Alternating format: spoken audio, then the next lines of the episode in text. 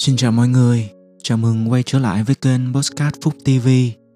Tập này tôi sẽ sử dụng nguồn kiến thức tiếp theo trong ba nguồn kiến thức chính mà tôi đã có đề cập trong bài giới thiệu. Để hiểu rõ hơn kênh BossCat này hoạt động như thế nào thì mời các anh chị tìm nghe lại số đầu tiên. Còn bây giờ chúng ta bắt đầu chủ đề chính của ngày hôm nay với tựa đề Cái bẫy của sự công nhận. Như chúng ta đã biết, để một hành động mắc bẫy được xảy ra thì cần đảm bảo hai yếu tố. Thứ nhất là phải có một cái bẫy, và yếu tố thứ hai cũng quan trọng không kém, đó chính là mồi nhử. Thợ săn thì họ dùng thịt thơm để bẫy thú rừng. Để bắt chuột thì người ta hay treo vào trong lòng một miếng phô mai. Để câu cá thì chúng ta móc mồi vào lưỡi câu, vân vân. Có một diễn biến chung của tất cả các tình huống trên, đó là trước khi mắc bẫy, đa phần đều trải qua cảm giác thỏa mãn khi đạt được một điều gì đó, dù cái cảm giác này nó kéo dài hay là chỉ trong phút chốc. Và sự công nhận nó là một trong những cảm giác thỏa mãn này, mà đôi khi nó lại còn nguy hiểm hơn những cạm bẫy mang tính chất vật lý, bởi vì chúng ta sẽ không cảm nhận được nỗi đau một cách trực tiếp. Hơn nữa, cái cảm giác được công nhận, nhìn chung nó là một cảm giác vui và giúp gia tăng sự hạnh phúc của chúng ta. Tại sao thứ cảm giác mang lại sự hạnh phúc mà tôi lại gọi là một cạm bẫy? Thì xin mời các anh chị nghe bài chia sẻ sau đây của tôi. Sự công nhận, tôi nghĩ nó đã xuất hiện trong nhân loại từ rất lâu đời. Chúng ta không biết chính xác về nguồn gốc lịch sử của nó, nhưng ai cũng biết rằng từ xa xưa, con người đã dùng sự công nhận như một món ăn tinh thần để khích lệ, tuyên dương những nhân vật có công trong một việc nào đó mà không phải ai cũng làm được. Đi kèm với sự công nhận thường là những phần thưởng như huân chương, đất đai, vàng bạc, gia súc, vân vân. Ngày nay cũng vậy, sự công nhận luôn tồn tại trong xã hội của chúng ta. Xã hội càng phát triển thì sự công nhận nó lại càng phong phú hơn về mặt hình thức. Điều này nếu xét về bản chất của nó thì không có gì là xấu cả.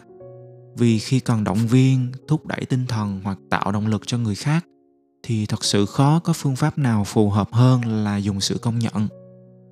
Nếu chúng ta khéo léo áp dụng kỹ năng trao tặng sự công nhận cho người khác thì chúng ta sẽ không ngờ những gì họ có thể làm được. Và tôi khẳng định rằng đây là một trong những giá trị tinh thần quan trọng nhất để duy trì cảm giác hạnh phúc của chúng ta. Nhưng mà khoan đã, không lẽ không có được sự công nhận thì chúng ta sẽ bớt đi sự hạnh phúc sao? Và quả thật điều này nó đúng với phiên bản của tôi ở trong quá khứ. Bất cứ nơi đâu mà tôi không được công nhận thì tôi sẽ ít khi lui tới những chỗ đó. Bất cứ công việc nào mà tôi không được ghi nhận rằng mình giỏi thì y như rằng tôi sẽ không bao giờ làm tốt được cái công việc đó. Trong một cuộc trò chuyện giữa nhiều người với nhau, nếu mà ý kiến của tôi không được công nhận rằng hay hơn của người khác, hoặc đám đông có xu hướng khen một người bạn của tôi chứ không phải là khen tôi, thì tôi sẽ rất khó chịu ở trong lòng. Mặc dù ngoài mặt thì mọi người vẫn thấy tôi bình thường, có lẽ là do tôi ngụy trang giỏi. Không biết các anh chị có bị những cảm giác tương tự như tôi hay không? Còn tôi thì trước đây từng bị những cảm xúc này nó làm chủ cuộc sống của mình. Để tôi phân tích nguồn gốc của những cảm giác tiêu cực này nó đến từ đâu. Từ khi còn nhỏ, lúc bắt đầu giao tiếp với xã hội, thì cũng là lúc chúng ta hình thành trong tâm trí những mong muốn được công nhận.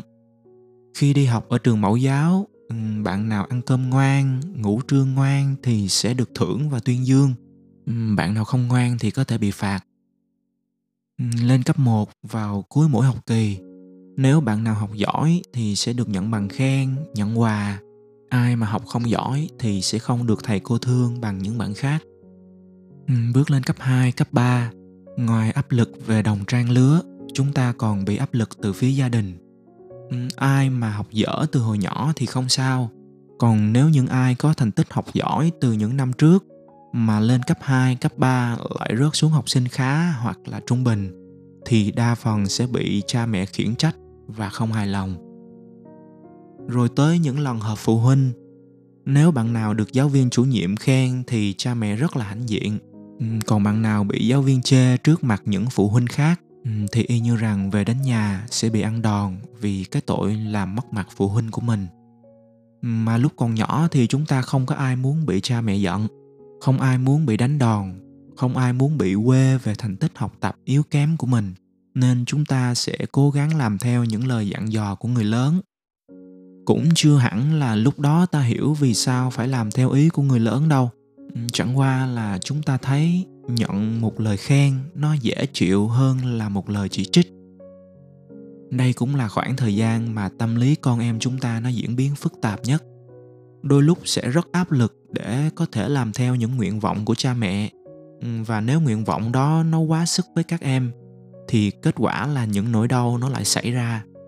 Và những lúc như vậy, các em sẽ không cảm nhận được tình thương của gia đình, khi mà chính những người sinh ra nó lại là những người trực tiếp trì chiết và gây áp lực cho nó bằng những hành động hoặc là lời nói mà có thể làm tổn thương rất lớn đến tâm hồn của con em chúng ta sau này. Hơn nữa, từ nhỏ chúng ta cũng ít khi được giáo dục cách đối diện với những nỗi đau và thất bại. Chúng ta chỉ được giáo dục cách ăn mừng chiến thắng mà thôi. Mà muốn được ăn mừng chiến thắng thì phải lập thành tích và được công nhận. Tôi hỏi thật, mấy ai trong chúng ta được cha mẹ dẫn đi chơi, hoặc là có khi nào chúng ta dẫn con chúng ta đi chơi để động viên tinh thần khi mà các em bị học lực yếu chưa? Hay chúng ta vẫn trung thành với quan điểm có công thì được thưởng, còn có tội thì phải chịu phạt? Quãng đời học sinh của tôi là y như vậy đó, thưa các anh chị. Các anh chị hãy tin tôi điều này. Nếu chúng ta ăn mừng vì một thành quả của con em mình, mà điều này cũng tốt thôi, nhưng nó sẽ chỉ dừng lại ở việc thưởng một phần quà cho công sức của cháu. Còn nếu chúng ta ăn mừng cho một thất bại và vấp ngã của cháu, thì đây chính là cách để làm con mình trưởng thành hơn. Xin đừng hiểu sai ý của tôi. Tôi nói ăn mừng ở đây không có phải là cứ mỗi lần con mình nó phạm sai lầm thì chúng ta lại tổ chức tiệc. Mà ý của tôi là chúng ta nên vui mừng vì con nó đã được học một bài học mà sớm muộn gì nó cũng phải trải qua. Đồng thời chúng ta còn yên tâm hơn nữa khi mà con mình nó không phải đối diện với những thất bại một cách đơn độc. Chúng ta cùng nhau ăn mừng chiến thắng của con thì cũng phải cùng nhau gánh bớt những tâm lý nặng nề của nó chứ. Sao để nó phải chịu đựng một mình? Quay trở lại với câu chuyện chính của chúng ta. Chúng ta đang đi tìm nguồn gốc hình thành sự mong muốn được công nhận trong tâm trí của mỗi người. Thì sau khi kết thúc quãng đường học sinh, sinh viên, bước ra đi làm, chúng ta lại càng hình thành mạnh mẽ cái lòng khao khát được công nhận. Điều này không thể tránh khỏi vì nó liên quan trực tiếp đến quyền lợi của chúng ta. Sau khi thử việc, chúng ta phải được công nhận là có năng lực thì mới được làm việc chính thức. Trong thời gian công tác, chúng ta phải được công nhận có những đóng góp tương đối để có thể thăng tiến và tăng lương. Và dường như sự công nhận nó là yếu tố góp phần tạo ra những phát minh vĩ đại, những thành tựu to lớn, cũng như góp phần phát triển xã hội loài người.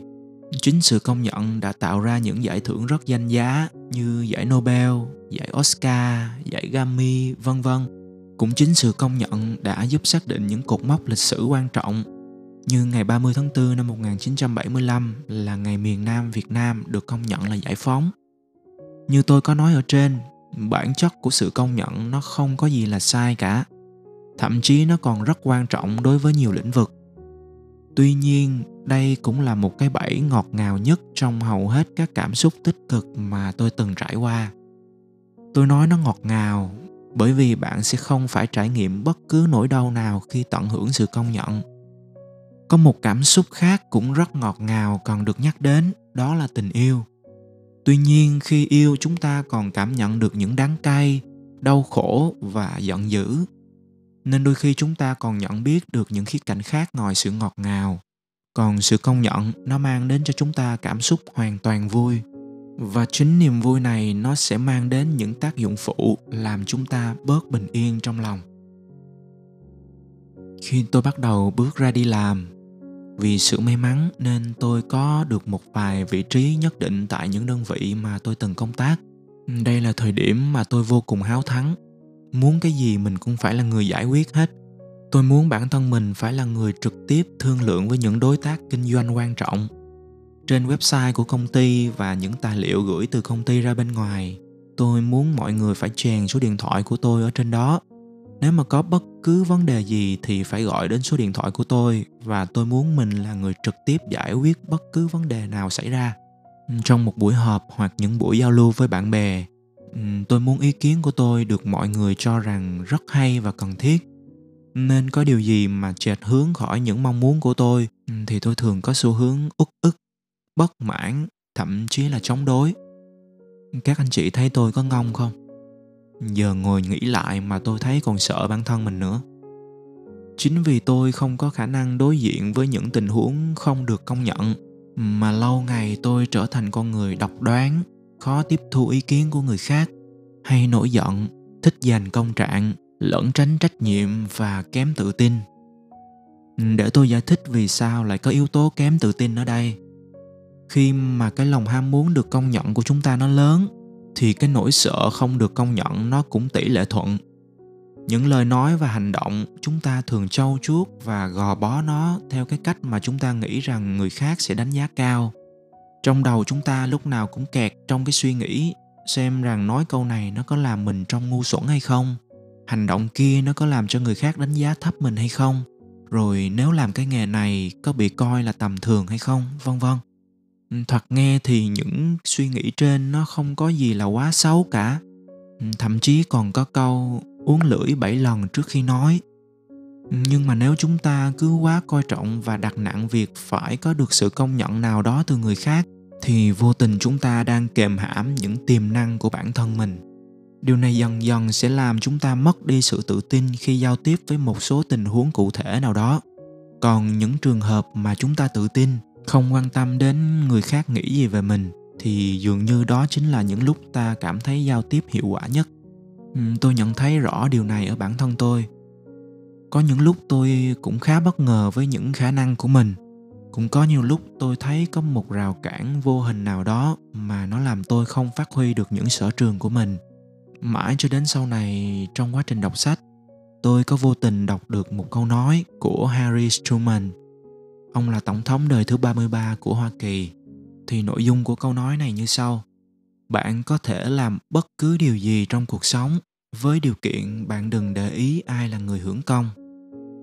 Câu này nằm trong cuốn sách Từ Tốt đến Vĩ Đại, trang số bốn mươi. Đây là một cuốn sách theo tôi đánh giá là rất hay.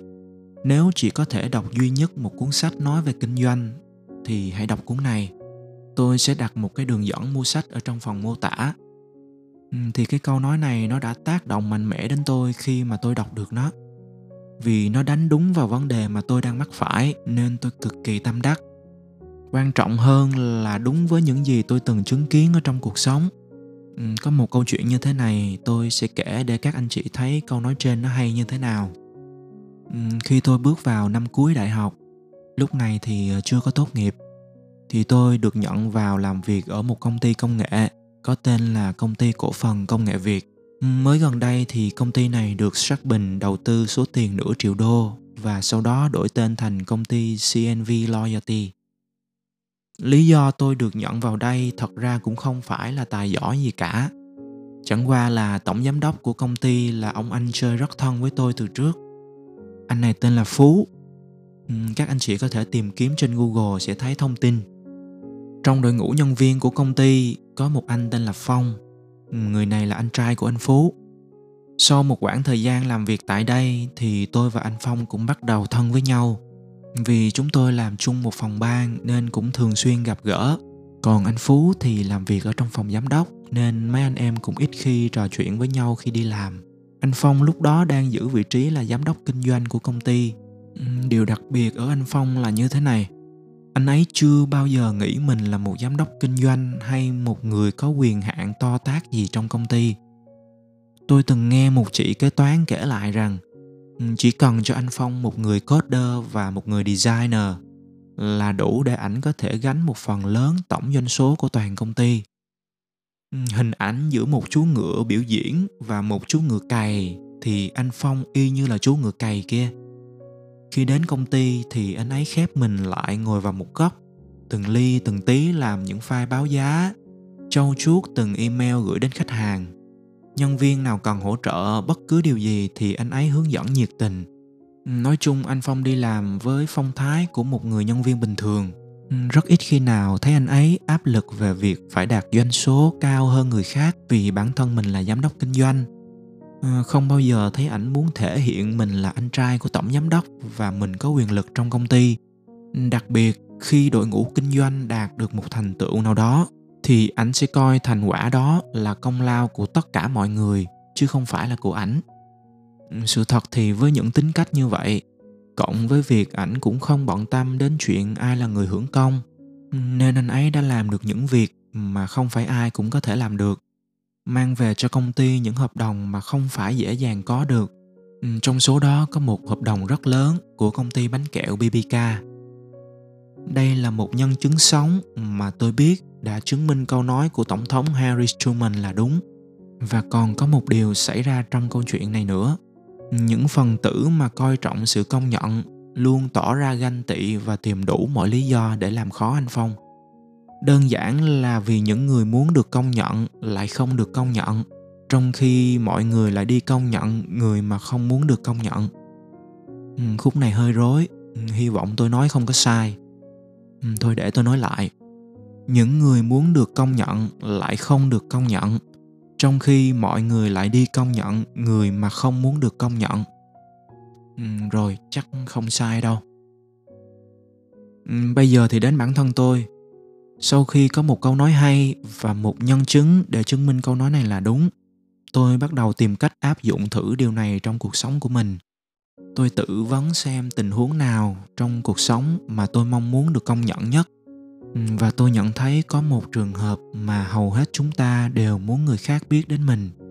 Đó là khi ta cho tặng người khác một thứ gì đó. Thường thì mình sẽ muốn người nhận biết được chủ nhân của món quà họ nhận là từ ai. Cũng không hẳn là mình muốn người ta cảm ơn mình đâu. Có thể đơn giản là chỉ vì chúng ta muốn họ biết rằng chúng ta quan tâm và đối xử tốt với họ. Nhưng dù gì đi chăng nữa thì tôi vẫn khép nó vào sự mong muốn được người khác công nhận lòng tốt của mình. Thì ở quê tôi trồng rất là nhiều cây, à, có nuôi một đàn chó và một ao cá lớn, nên có một chú phụ trách chuyên chăm sóc cho đội ngũ đó. Ba tôi hay gọi vui người này là quản gia, vì nhà tôi ở hết trong Sài Gòn nên ngoài này chỉ có một mình chú coi ngó. Trong một đợt nọ, tôi về quê chơi thì có nhờ chú làm giúp một vài việc nặng. Sau một ngày làm việc vất vả của hai chú cháu, thì buổi chiều hôm đó tôi muốn tặng cho chú một ít tiền để uống cà phê. Nhưng mà lần này thì tôi không có trực tiếp đưa cho chú, mà tôi nhờ chị của tôi đưa giùm. Và tôi có nhắc chị nói với chú rằng tiền này là do mẹ của tôi tặng, chứ đừng có nói là của tôi. Tôi muốn quan sát xem cảm giác của mình như thế nào. Kết quả thì thật sự rất là thú vị. Có một cảm giác lạ khi chúng ta làm điều gì tốt cho ai đó nhưng không cần họ phải biết đến mình. Và tôi nhận ra rằng cảm giác biết người ta đang vui vì có sự đóng góp của tôi ở trong đó, nó an lành hơn so với cảm giác được họ ghi nhận lòng tốt của mình. Sau đó tôi còn thử nghiệm trong nhiều tình huống khác nữa, và hầu hết đều cho một cảm giác tương tự. Kể từ đó, tôi quyết định chọn sống theo cách tư duy mới này. Khi mà chúng ta sống theo cái cách đó, có một lợi ích rất rõ mà chúng ta sẽ thấy được. Đó là chúng ta sẽ dần dần chấp nhận bản thân của mình hơn. Vì chúng ta đâu có mong cầu gì đến sự công nhận của ai, nên chúng ta sẽ thoải mái làm những điều mà bản thân cho là đúng. Chúng ta sẽ không cần cố gắng để giống ai cả, sẽ không bị phụ thuộc niềm vui của chính mình vào những lời khen của người khác, mà tự bản thân chúng ta sẽ cảm thấy hạnh phúc khi mình làm những điều tốt.